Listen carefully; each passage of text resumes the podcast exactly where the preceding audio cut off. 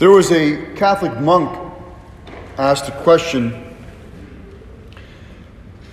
What, if you could use one word, would be the word that you would use to describe Jesus?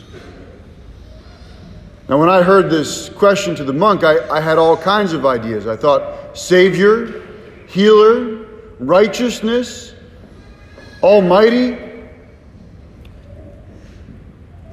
But the monk replied to this question by saying, If I could describe Jesus in one word, I would say relaxed. I'd never thought of that before, but the monk explained that if you consider that God has always existed, Jesus in his divinity has always existed. He's not just eternal, but he's infinite. There was no beginning to Jesus, even though in his humanity there was a, a beginning. And then when he became man, what did he do for the first 30 years of his life? He just relaxed with his parents, his, his mother, and his foster father, Joseph. Worked as a carpenter, took the annual family pilgrimage to Jerusalem every year. And what does Jesus do at the beginning of his ministry? Just as he's baptized and the Father blesses him, saying, This is my beloved Son in whom I delight. And the Holy Spirit fills him up with that experiential knowledge of God's love in his humanity. He then relaxes by spending 40 days in the desert, just him and the Father in the power of the Holy Spirit. Now, this is a slightly different picture than we tend to think about that time in the desert. It says, At that time, Jesus was led by the Spirit into the desert to be tempted by the devil. But it says, he fasted for 40 days and 40 nights, and afterwards he was hungry. Then the tempter approached him. And so, in some sense, yes, he was sent into the desert to be tempted, but he was so filled in his humanity with the love of the Father and the Spirit that for the first 40 days, and this is just speculation, it seems that the devil's temptations had no effect on him, not because of his divinity, but because in his humanity he was knowing the love of the Father in the power of the Spirit. You can just imagine him in his humanity, that, that resounding voice of God the Father saying, You are my delight. You are my beloved Son. And so we are invited on this 40 day fast, but we need to be, begin the same way Jesus began by remembering that when you were baptized, God spoke over you, and He has never stopped saying over you, You are my beloved child in whom I delight.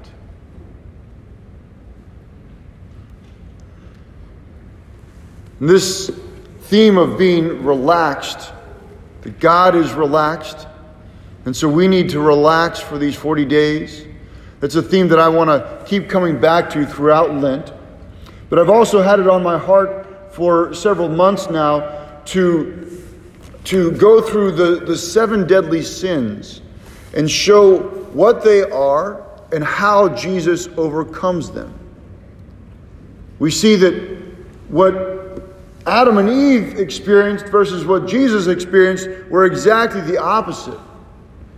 Adam and, the, Adam and Eve shouldn't have been able to be tempted. They went, they were in this luscious garden. They had everything they wanted. They were completely filled and satisfied, spirit, soul, and body.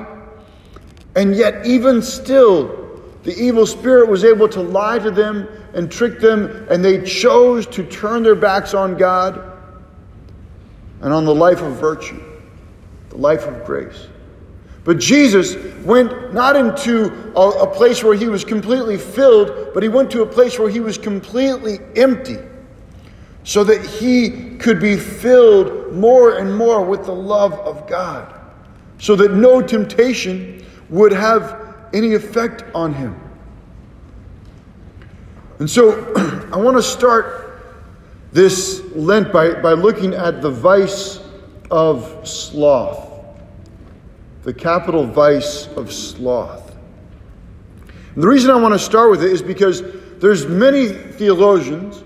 In fact, I, I said last night it was unanimous, but there are some theologians that, that, that have a different perspective. But there's many theologians who say that the greatest sin in the United States today, perhaps in the Western world, but definitely in the United States, the greatest sin that we have as Americans is sloth. Now, every time I've heard a theologian say this, I'm always surprised.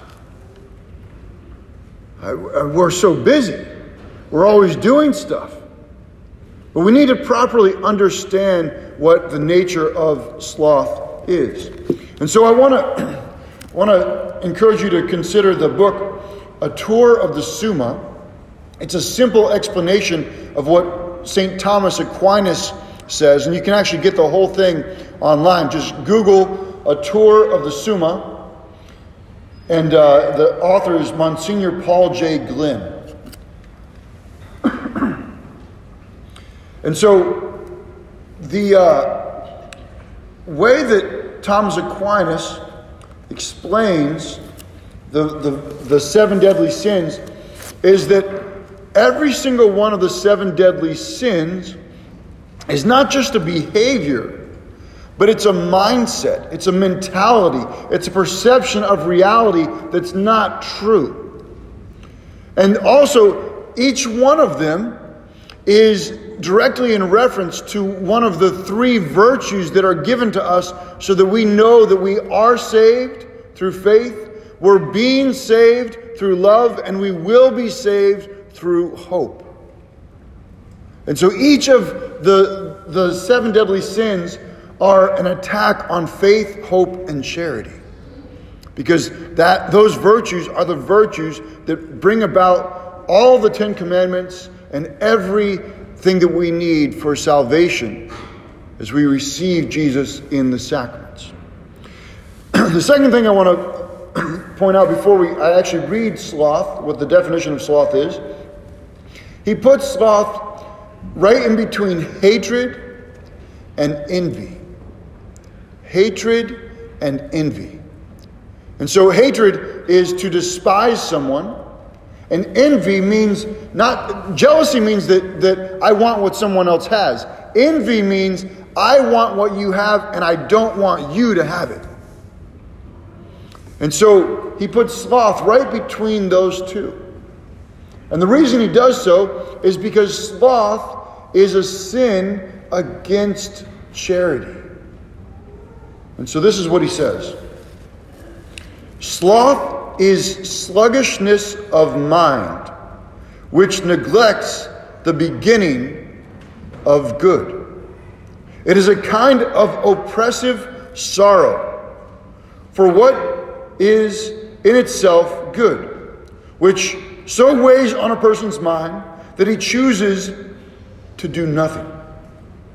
Sloth is spiritual laziness. It is a sin and a capital sin.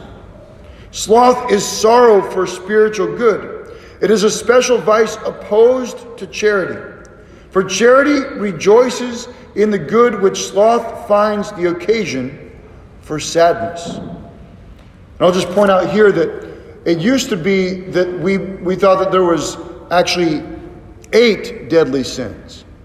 And the eighth sin was sadness.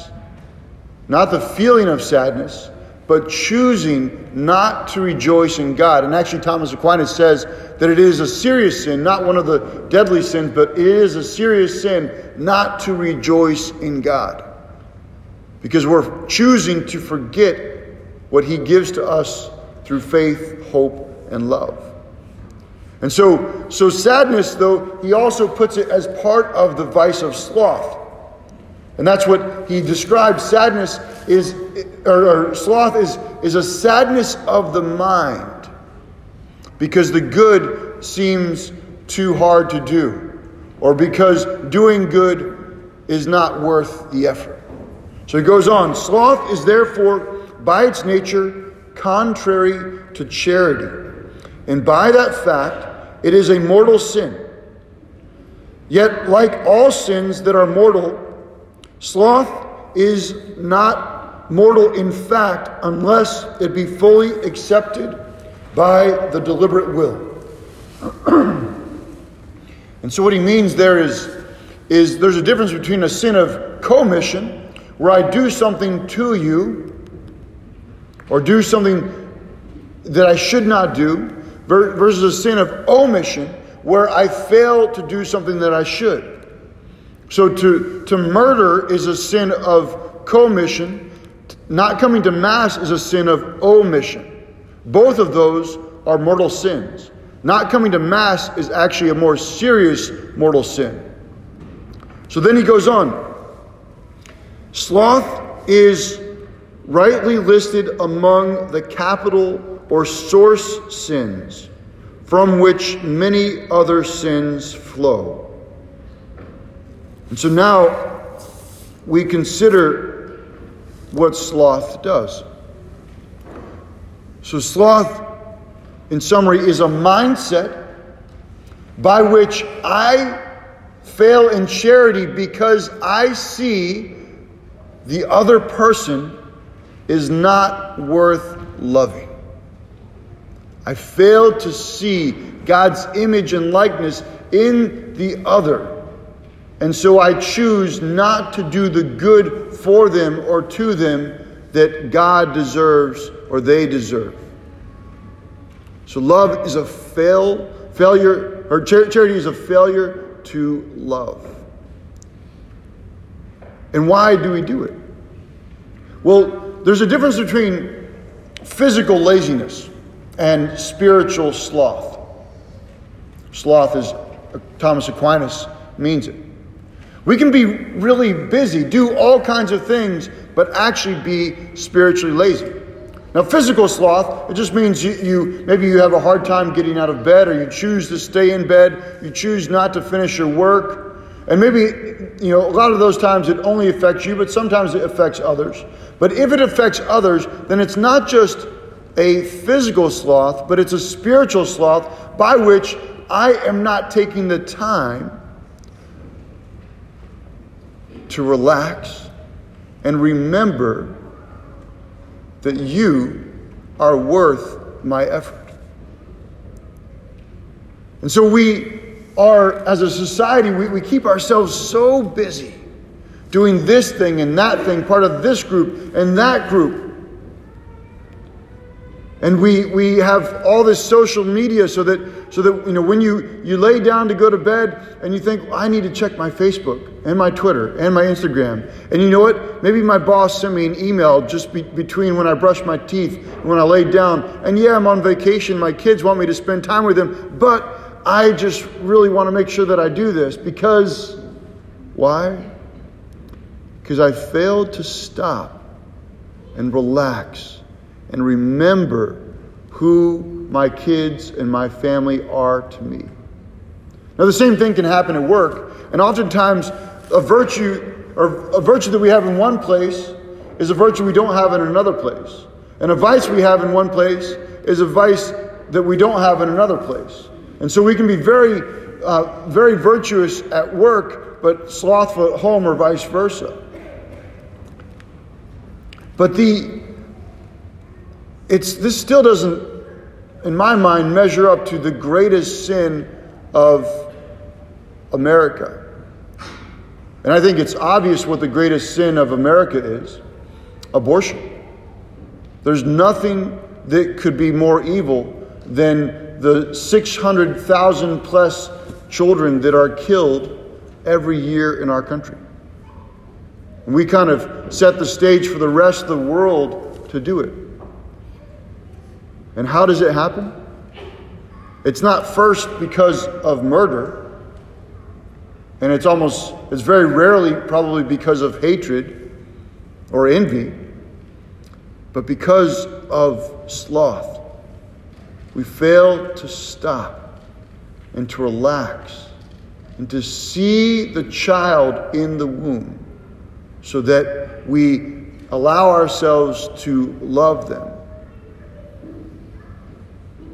And so when we think about any act of sloth or, or inaction that is caused by the mindset of sloth, we need to consider it on that level. Now, that's, that's a case where it would be a grave moral evil. But just to fail to see the dignity of the human person is on that same spectrum. And so, what I think Jesus is doing this Lent is he's inviting us to come with him and to relax and contemplate the love of the Father. St. Thomas Aquinas says, What is the remedy for sloth? It's to contemplate the Father's love for us. And that is what Jesus did. He went into the desert, filled with the Holy Spirit, to contemplate the words that God the Father spoke over him in his humanity, and therefore over every single one of us who are baptized, saying, You are my beloved child, in whom I delight. Praise be Jesus Christ.